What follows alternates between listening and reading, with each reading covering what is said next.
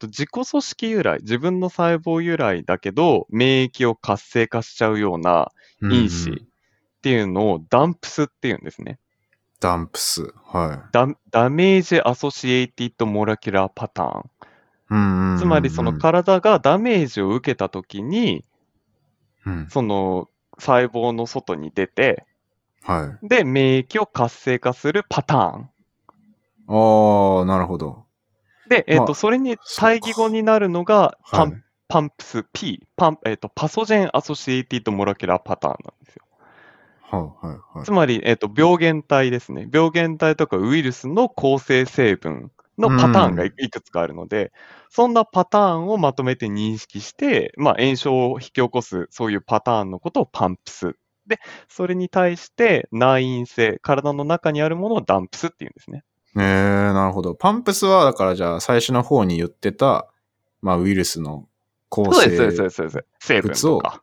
そうです、そうです。そのもののことを言うっていうそう感でじす、そうでですね。す。なだかるらほど外外来性ですね。うーん、なるほだど。けどな、ダンプスは内来性、内内因性のものを指します。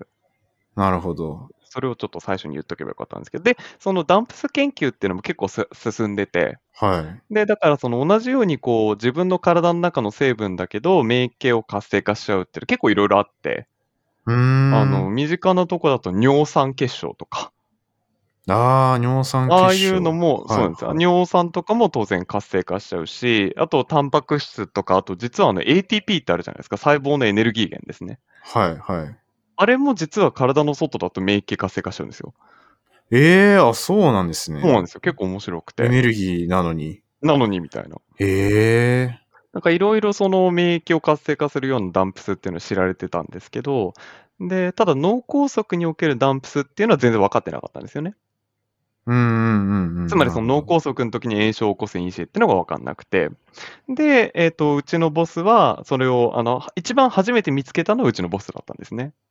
うーん、そのダンプスダンプス自って体。そうです。はで、えっ、と、よくよくいろいろ探してみると、その脳梗塞におけるダンプスっていうのも、まあ、いろんな種、いろいろ種類があって、い。ああ、なるほど、なるほど。で、いろいえっ、ろと、 DJ 以外にも。そうです。DJ 以外にも、実はあの PRX っていうペロキシレドキシンっていうそのファン、えっとタンパク質があったりとか、HMGB1 とかってまた別のタンパク質なんですけど、なるほど、なるほど。そういうのがダンプスとして知られてて、まあだけど、えっ、と、今回は結構その、えっ、と、その中でもメジャーなものはっい。ていうと、ものとして DJ1 がまあ同定されたっていう感じだったんですうーね。ん。で、じゃあ、すみません。で、えっと、ご質問に戻って、じゃあ、どうやって同定してきたのかっていうとこなんですけど、本当にもう、あの、一番最初は、あの、脳みそすりつぶしたんですよ。 すごいシンプルですね。もう、もうなんか何時代だよみたいな感じなんですけど、脳みそすりつぶして、はい。で、実はあの、免疫細胞って体から取ってくることできるんですね。はい、はい、はい。で、あのーそれこそあのー働く細胞じゃないですけど、免疫細胞っていろんな種類があって、マクロファージとか、好中球とか、うんうんうん。樹。状細胞とかっていろんな種類があるんですけど、はい。その中のその、えっ、と、マクロファージとかに、その脳す、要は脳みそすりつぶし液はい。を、まあ、あの、培地中に加えて、ああ、でなるほど。そうすると、そのいろんな炎症性の因子っていうのを出すので、はいはいはい。それをまあうん定量化してあげると、要は、あの脳、脳の、脳の中にはどうやら炎症を引き起こす因子っていうのがあるらしいということが一番最初まず分かったわけですよ。なんかすごい、なんていうか、確かに古典的っちゃ古典超、超的原で始す的ね。ですけど、 一番物理でぶっ壊して中身出しちゃおうっていう感じですね。逆に、あの、一番、でも逆に01の現象がしっかりあるので、まあまあ確かに確かそうなんですに。よまずはそれが本当だよっていうのを。それあるかマウないかっていう。マウスのあそ脳うでですすそうかです。そうです。えっ、と、今、えっ、と、基本的に今、あの、うちは全部、あの、マウスで実験を、脳梗塞の実験はしているので、ええだから全然想像つかないですけど、マウスの脳をすりつぶすっていう潰 して、でもほ本当に物理的に、あの、もう、もう、もう、もう、もう、あの、ちょっと、なま、ネズミさんには本当に申し訳ないですけど、あのすりつぶします。本当に。あーすり鉢でみたいえーな。あ、すり鉢で。すり鉢で、まあ、っていう感じで。すでげえ研究だ。どうやら脳の中にはまさに炎症が起起こる物質っていうのが含まれていると。うんうんうん。で、えー、とそれをですね、あのータンパク質分解処理をしたんですよ。ああ、なるほど。そのすりつぶした液。そうです、そうです。で、そのすりつぶした、当然液の中にはぜ何でも入ってますから、そうですよね。ぐっち当ゃぐちゃ然ですですよね。け。ど、そうです。だからあの脳の中にあるような全部ですね。例えば DNA もあるし、うん。タンパク質もあるし、ではいそれ以外の油とかもあるし、そうですね。っていう細もう本当に胞の膜とかも全部入ってそうです、そうです、そうです。だから、その細胞のな中にあるもの、外にあるもの、全部まとめてあるので、その中から要はどうやって絞っていくかっていう、そそこの時に、はい。そのタンパク分解処理をしたら、はい。うそしたら、その炎症誘導活性っていうのがなくなっちゃったんですよ。ーん、なるほど、なるほど。ってことは、そう。ってことは、あじゃあ、タンパク質だったんだっていうことですよね。そうですね。いや、意外とじゃあ DNA とかその辺は大丈夫みたいな。そうなんですよ。実は面白いのが、そのダンプスの中には DNA もあるんですよ。ああ、はいはい。そう知られてる DNA ものはもちろん、そうです、そうです DNA ももちろん認識はするんですけど、今回は脳梗塞っていうか、脳の中の場合だと、えっ、と、ダンプスは、そっちでは少なくともなくて、タンパク質が、へーまあ、あのメ、メジャー、メインソースだったんですね。なるほど。だったので、じゃあ、まあ、タンパクだろうと。だけど、こう、脳の中のタンパクってしこたまいっぱいあるやん、みたいな。そうっすよね。大い量ろんなの種種類あ類りが、そうですね。そうなんですよ。めちゃくちゃ種類あるじゃん、みたいな。遺伝子だけで2万2000種類あるし、みたいな。 2万2000、はい。まあまあ、たあの脳の中のたあのタンパクはそんな、もちろんそんなにいっぱいってわけではないんですけど、はい。なそうなった時に、じゃあ、一個一個探していくわけにいかないので、はそうなった時に、えっとやったのがあの密度勾配遠心っていう方法で、い。要はあのぶうーんえっと要はバカでかいあの遠心機にかけるんですよ。なるほど。そうすめるっちと、ゃあの、延伸するわけですね。そうです、そうです。遠心すると、あの分子量ごとに、うんうんあ、の、あの、綺麗に分かれてくれるんですね。うんうんうんうん。そういうのは重あのいものがどんどん下行って。そうです、そうです。です、そうです。はい下行って。で、そそういうのはあの密度勾配遠心って言う言うんですけど、はい、はいうまくその分子量ごとに分かれるようなあの液溶液の組成と一緒に流してあげると、分子量ごとにこう分かれていくと。なるほど、なるほど。でざっくりえっと大きさをまずはそうです、そうです、そう調です。べそらうれるでってこすとですね。そうです、そうです。で、うんその時に、まあ、えっと、15から25キロダルトンのところのぶ分割、で、逆に今度分割ごとに取ってって、で、また免疫細胞にかけてみたんですよ。なるほど。あちっちゃいのから大きいのまで、まあ、あの、それぞれ、まあ、ざったざったざったにかけていったと。はいはいはい。で、そうすると、まあ、ちょっとちっちゃめのやつ、15から25キロダルトンぐらいのところに、の分割かけた時がめちゃくちゃ炎症を起こったんですね。なるほど。どんどん犯人追い詰めていくみたそいうな、です、そうです。まさにもう、あの、コン。ナン君の、あの、追い詰め状態で、そうっすよね。 絞り始めて。それ絞り始めて。はい。で、だけどまだまだ、あの、その中にはいっぱいあると。はい。いうことで、えっ、と、最終的に火曜サスペンスの崖っぷちまでどうやって追い込んでやろうかと。はなったい。時 に、えっ、と、使ったのがあのマス、え質量分析ですね。なるほど。もっと細かいもっと分細子かく量を出すっていう。。そうです、そうですす。もう本当にた、あの、その分割の中にどんなタンパクが含まれていたかっていう。うんうんで、えっ、と、見た時に、えー当然マスでまだ数百種類出てくるんですけど、うん。はで、その中で上位、えーまあとリ、リスト、順位付けされるわけですよ。その分割の中で一番多かったもの1から100みたいな。い。なるほど。あ、じゃあもうそれで量とかもある程度は。そうです、そうです。決まわってくるわってこかとでするねんで。はい。で、えっ、と、次にやることは至ってシンプルで、えーさすがにそこからはもう一個ずつ確かめましたっていう。なるほど。 まあ、それっぽい順位が出たから上かそうですらみたいな。 そうですもう上から、上から、みたいな。を、それをまた振りかけて、みたいな。そうです、そうです。で、今度は、じゃあ、タンパク質がど、どういうタンパク質が中に含まれていたのかっていうのは分かったので、うんうんうんうん。だからそのタンパク質っていうのは今結構便利なことに、あの、大腸菌が作ってくれるんですね。ああ、無理やり作らせるやつです、ね。そうです。だからもう遺伝子は分かってるので、はい。その遺伝子、まあ、設計図をあの、大腸菌にポーンとぶち込んで、おはい前はいこれ作れって言うと、あの、作ってくれるので、うーん。これで生成かけて、もう本当にそのタンパクだけにして、うんうん。で、てんあのまた免疫細胞に、はいよってかけると、おーって活性化したのが DJ1 だったんですよ。ええー、結構、なかなか長い道のりっすよね。 そこまでたどり着くのに。めちゃくちゃ長かったですね。どれぐらいかかってるんですかね、それ。あ、まあでも、そうですね。まあ、えっと、そのマスぐらいまでは、あの、まあ、あの、先行で、あの、かけてたので、はい、はい。で、私がやったのは、その、むしろ DJ1 が本当にそいつだったのかっていうのを当てに行く方だったんですけど、それでもやっぱり、あのーやっぱり、最初見つけてからは、5年ぐらいかかってますよね。 5年。 D- いやー DJ1 が候補として出てきてからはもすごい大変だ。なるほどな。やっぱそれぐらい時間かかりますよね。う、そうです一個のやつね。まで追い詰めるのに追い。詰めるっていうのは。すごいな。で、その DJ が犯人だったわけですね。 とりあえず。そうなんです よ。DJ が犯人で、まあ、よくよくこう分析してみると、はい。その DJ1 っていうのがそもそもあの炎症を引き起こすもので、うんうん。で、ただ面白いことに、その、もともとさっき言った通り、その DJ1 って体の中ではいいやつなんですよね。うんうん。で、えっ、と、脳梗塞の時って、ある意味すごの、ものすごい酸化ストレスがかかるんですよ。虚血、要は酸欠になるってことは。ああ、なるほど、なるほど。酸化ストレスがかかるので、あやばい、酸化ストレス来たって言って、その細胞の中での発現が逆に上がるんですよ、神経細胞の中で。ああ、それを頑張って分解しなきそうなゃんっでてすいよ、うので。本当、本当に体の中で、あやばい、やばい、やばい、やばい、あのかあの活性酸素出てきちゃったから、どうにかしなきゃって言って、なるほど DJ1 の。発現がガンガン上がってくるんですね。へえ。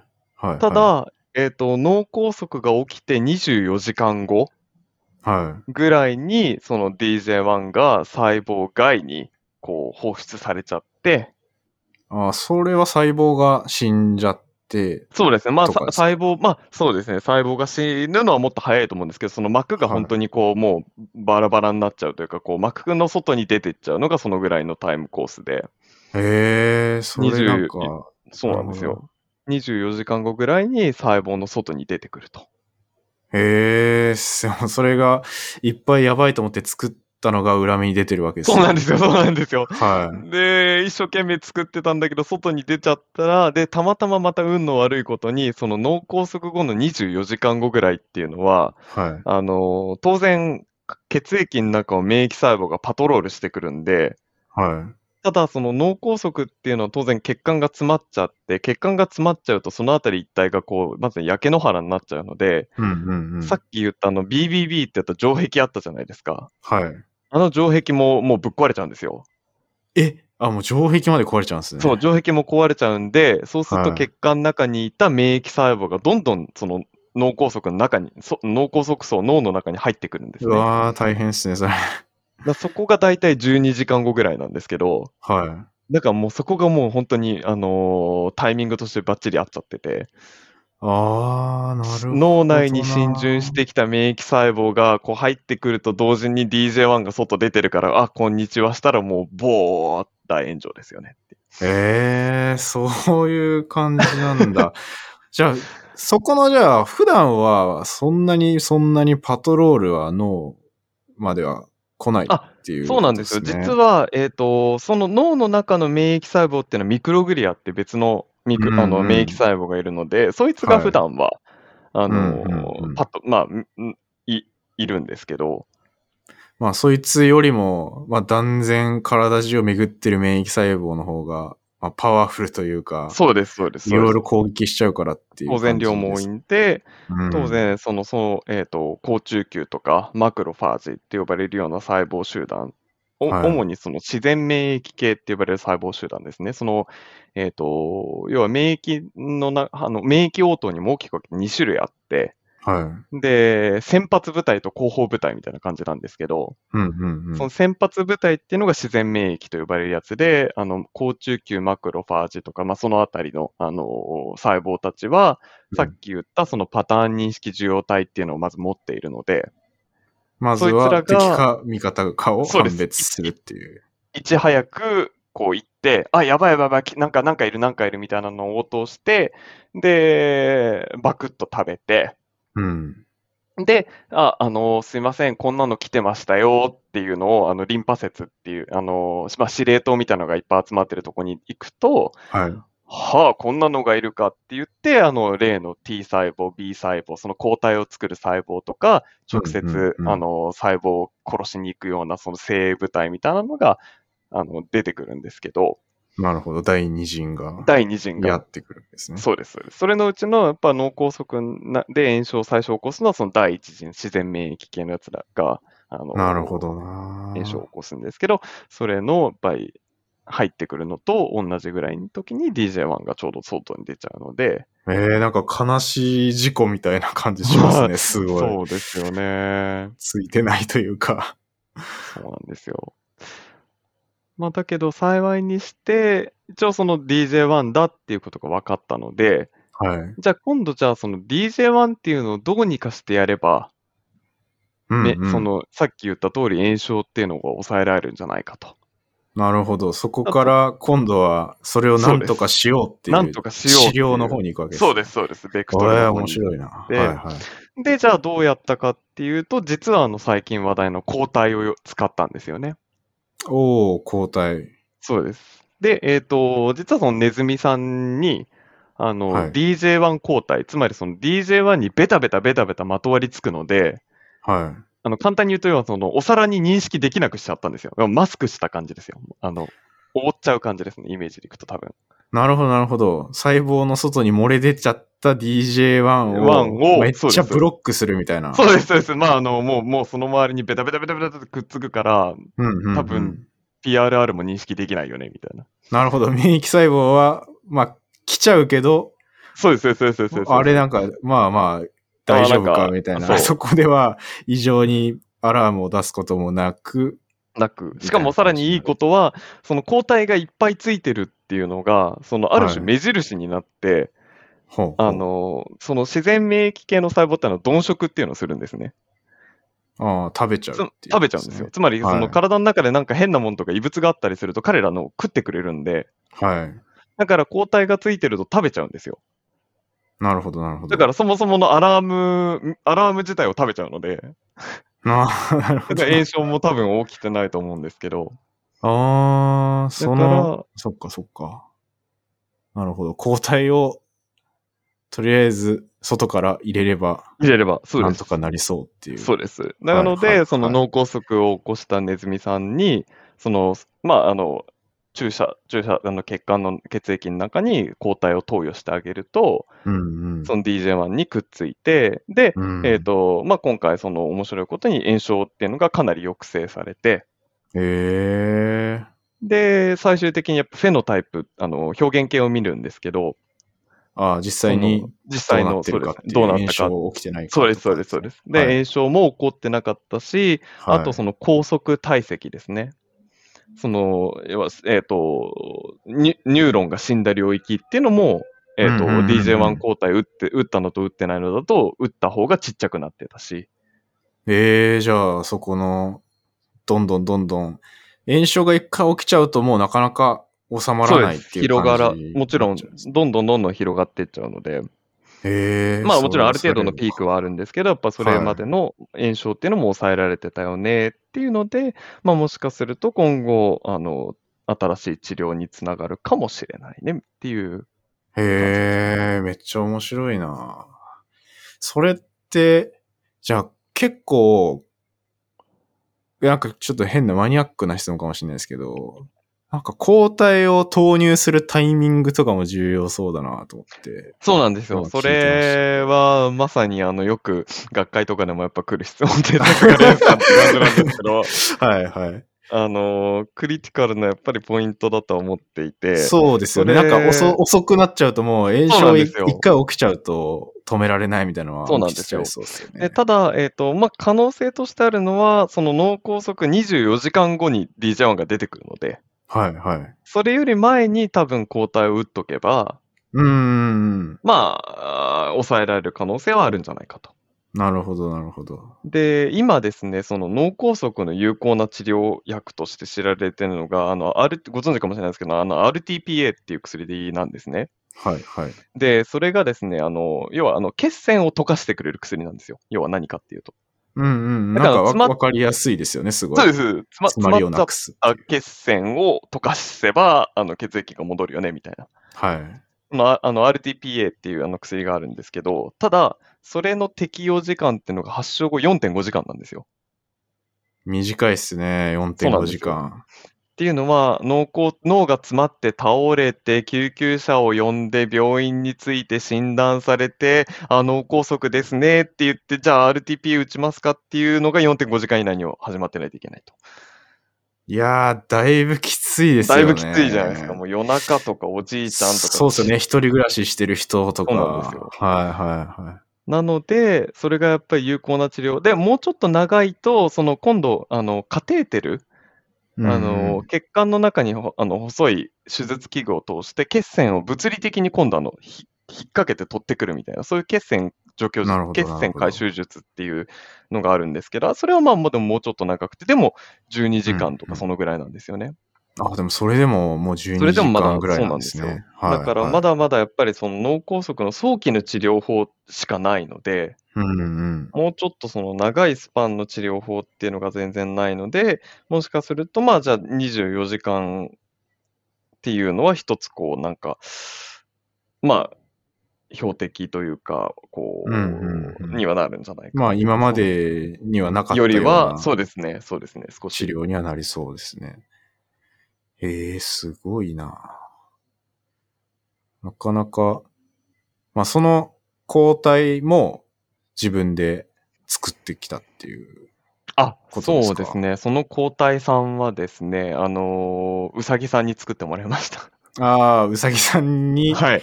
うさ DJ1 を打って、打ち込んで、そうです。で出てくるのを取ってくるみたい取ってくると、もうな。本当あーに。うさぎさんなんですね。そうなんですよ。あ、そううなさんぎさんだ。ですね。そこのなんか、いや、これ全然話違うかもしれないですけど、なんか、いろんな動物でやったりするじゃないですか。ありますよね、ありますよ抗ね。体はを作るときに、いそうですね。なんかあるんですか基準、選び方というか。ああ、でもどうなんですかね。だから、ネズミさんの、あの、ネズミから抗体取ってくるっていうのも、あまあ、腹水摂取とかはあるわ。あの、一番だからあれですよね。えっ、と、さあの、大きく分けてやっぱ2種類あって、はい。あの、モモノクロとポリクロってあるじゃないですか。うんうんうん。あの単抗体一、の単一、そう実はあの抗体っていうのもいろいろ種類があって、はい。その抗原と、だ例えば DJ1、同じ DJ1 でも DJ1 の例えば先っちょにくっつくやつと、そのし、はい下っ側にくっつくやつとかって実はいろいろあるんですけど、うんうんうん。そういういうその抗原が、こうあの抗体がくっつく部位のことをあのエピトープ、抗原決定器って言うんですけど、う。はいはい。それが大抵まあいろんなタンパク質って複数持ってるので、うんうん。で、今回の場合だったら、その、とりあえずどこでもいいからいっぱいくっついてくれよみたいな、そういうのが欲しかったので、なるほどなるほど。だからそのポリクローナルっていう、その、いいろんなとこにくっつく、えー抗体が欲しかったと。で、だけど逆に、えっ、と、モノクローナル抗体っていうのもあって、その一箇所しかくっつかないうんうん抗体をしこたま作ってくれるっていうのも、まあまたべ別途あるんですけど、今回はそはのいポリクロで、その中和作用っていう方を目的としてたので、とりあえずくっついてくれれば。いっぱいく、いっぱい大量にくっついてくれみたいな。うんうん。まあそうですよね。なんか、一種類だけだと、そこを抑えきれないとかもありそうですよそうね。です、そうです、そうです、そうです、そうなんですよ。だから、一番何が大事かっていうと、そのお皿との結合の場所がもちろん分かればいいんですけど、うんうんうんうん。そこ、そこさええーマスクされてれば、多分お皿とはくっつかないので、はいはい。だけど、そんな特定するのも結構大変なので、ああ、のそこは立体まだまだ分かってそうないなんっていですうよ感じ例えばなんですね結晶構造とか、あのーい一緒一緒にあの結合させた状態でけ多分結晶化させて、どこがくっついてるかをど同定しなきゃいけないとかって可能性も多分あるんで、そんなのだったらもうとりあえず、あのいっぱいはよくわかんないけど、マスクして、いや、いい だろう。いや、確かに。まあ、まず、まずは、そこで、そのコンセプトがちゃんといけるのか。そうです、ざそこら雑多な重要感でじすでよねみたいなそうなんですよ。だから、そんな感じでポリクロを取ろうってなった時に、まあ、あとはあの結構抗体打つってのは結構な量いくんです。200マイクログラムぐらい打たなきゃいけないんですよ。ああ、結構多ドいチャっといくんでで。すね。なので、そうなると結構抗体って高いんですよね。はいはいはい。なので、まあ、あの、お値段との兼ね合いで、まあ、うさぎさんに作っていただく と、あの、結構いっぱい取れるので、 ああ、なるほどなるほど。まあ、動物によってどんぐらい抗体作ってくれるかみたいなのなんか、やっぱり全然違いますよね。そうですね。ありそうですよね。で、ただ結構やっぱり、免疫だとうさぎさんがよく、あのうさぎさんってよく抗体作ってくれるってよく聞きますよね。うーん。まあ、なんか、不思議ですけどね。 本当そにれはあありがとうございますとしか言いようがないですけど。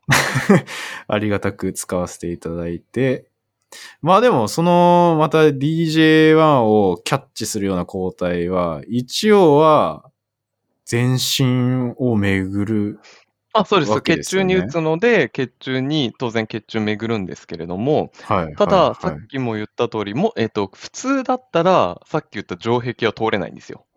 はい、はい、そうっすよね。だけど、脳梗塞によって城壁が壊れてるから、抗体も中に入ってこれるんですよ。なるほど。そこはじゃあ、うまいこと、入り口は開いてる不感じに幸なって中るのんですね、幸いみたいな感じですよね。 まあそうですね。本当はそこも治んないといけないと思いますけどそうですそうですそうで、 最終的には。そうです。だから逆にほ、そんな時にあの、ほへーへ変な菌が血中入ってたらもっと大変、脳、脳いっちゃったら大変なことになりますからね。ああ、なるほどうん。それって、で、まあ抗体がくっついて、で、まあ食べるってさっき鈍食の話ありましたけど、はい。 DJ1 を食べて、で、その後って、なんか第二陣みたいなやつはやってきたりはしないんですかね。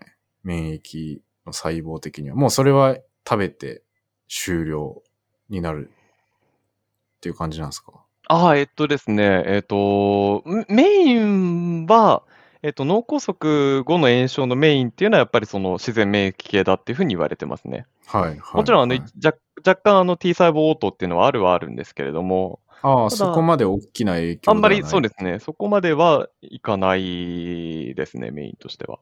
うーん、あ、そうなんだ。まあ、言ってもそなのるほどな特ちょすごい特殊な T 細胞、あのガンマデルタ T セルっていうその特殊なやつとか、あの T 細胞の中でもガンマデルタ T セルって特殊な T 細胞が脳梗塞の時入ってくるっていうのは、それはまた、またあはいはのい別途はい新しい発見ではあったんですけど、うーんただまあメインとしては、あの、そそうですね、マクロファージュとか、あのそのあたり自然免疫系による炎症がメインなるソーほスですど。まあ、だから戦場にはならずに、まあ、一応じゃあその後は、はもう回徐々復に、は回復そうはです、しそうていです。くもんなんですかだからあの大体7日ピークですね。へえ。あ、7日ピークって、そうだ、3日、3日目、まあ3日、7日ぐらいで、大体まあ炎症っていうのがだんだんそこから落ち着いていく方向には行くんですよね。当然、その、なるほど。さっき言った通り、そのダンプスっていうのがどんどんどんどんどんこうクリアランスされていくので、鈍色されていくし、うんまうんあ、あのうん炎炎症応答自体も、こうなんかこう、はあ、一段落みたいな感じにはなるので、 なるほど、なるほど。でそこからまあ、直せるところは直すみたいな感じなんですかね。細胞でも、治るもんなんですかね。なんか、脳梗そ塞こを。がまさに今、次の研究でして、あ、そうですか。いや、そこがやっぱり、よく聞きますもんね、やっぱり。そうなんですよ脳の細胞って、一回やられちゃうと、もう戻ってこないみたいな。脳って本当に治るのかっていうところはまさにちょっと次の研究で。サイエンマニアお聞きいただきありがとうございましたこの番組では幅広い専門知識を一つの番組に集め聞くだけで誰でも楽しく学べる番組を目指していますそのために皆さんからの質問や意見感想を募集しています概要欄のお便りフォームや Twitter ハッシュタグサイエンマニアでコメントいただけると嬉しいですまたお手元のポッドキャストアプリでフォローレビューいただけますと大変励みになります次回のエピソードもお楽しみに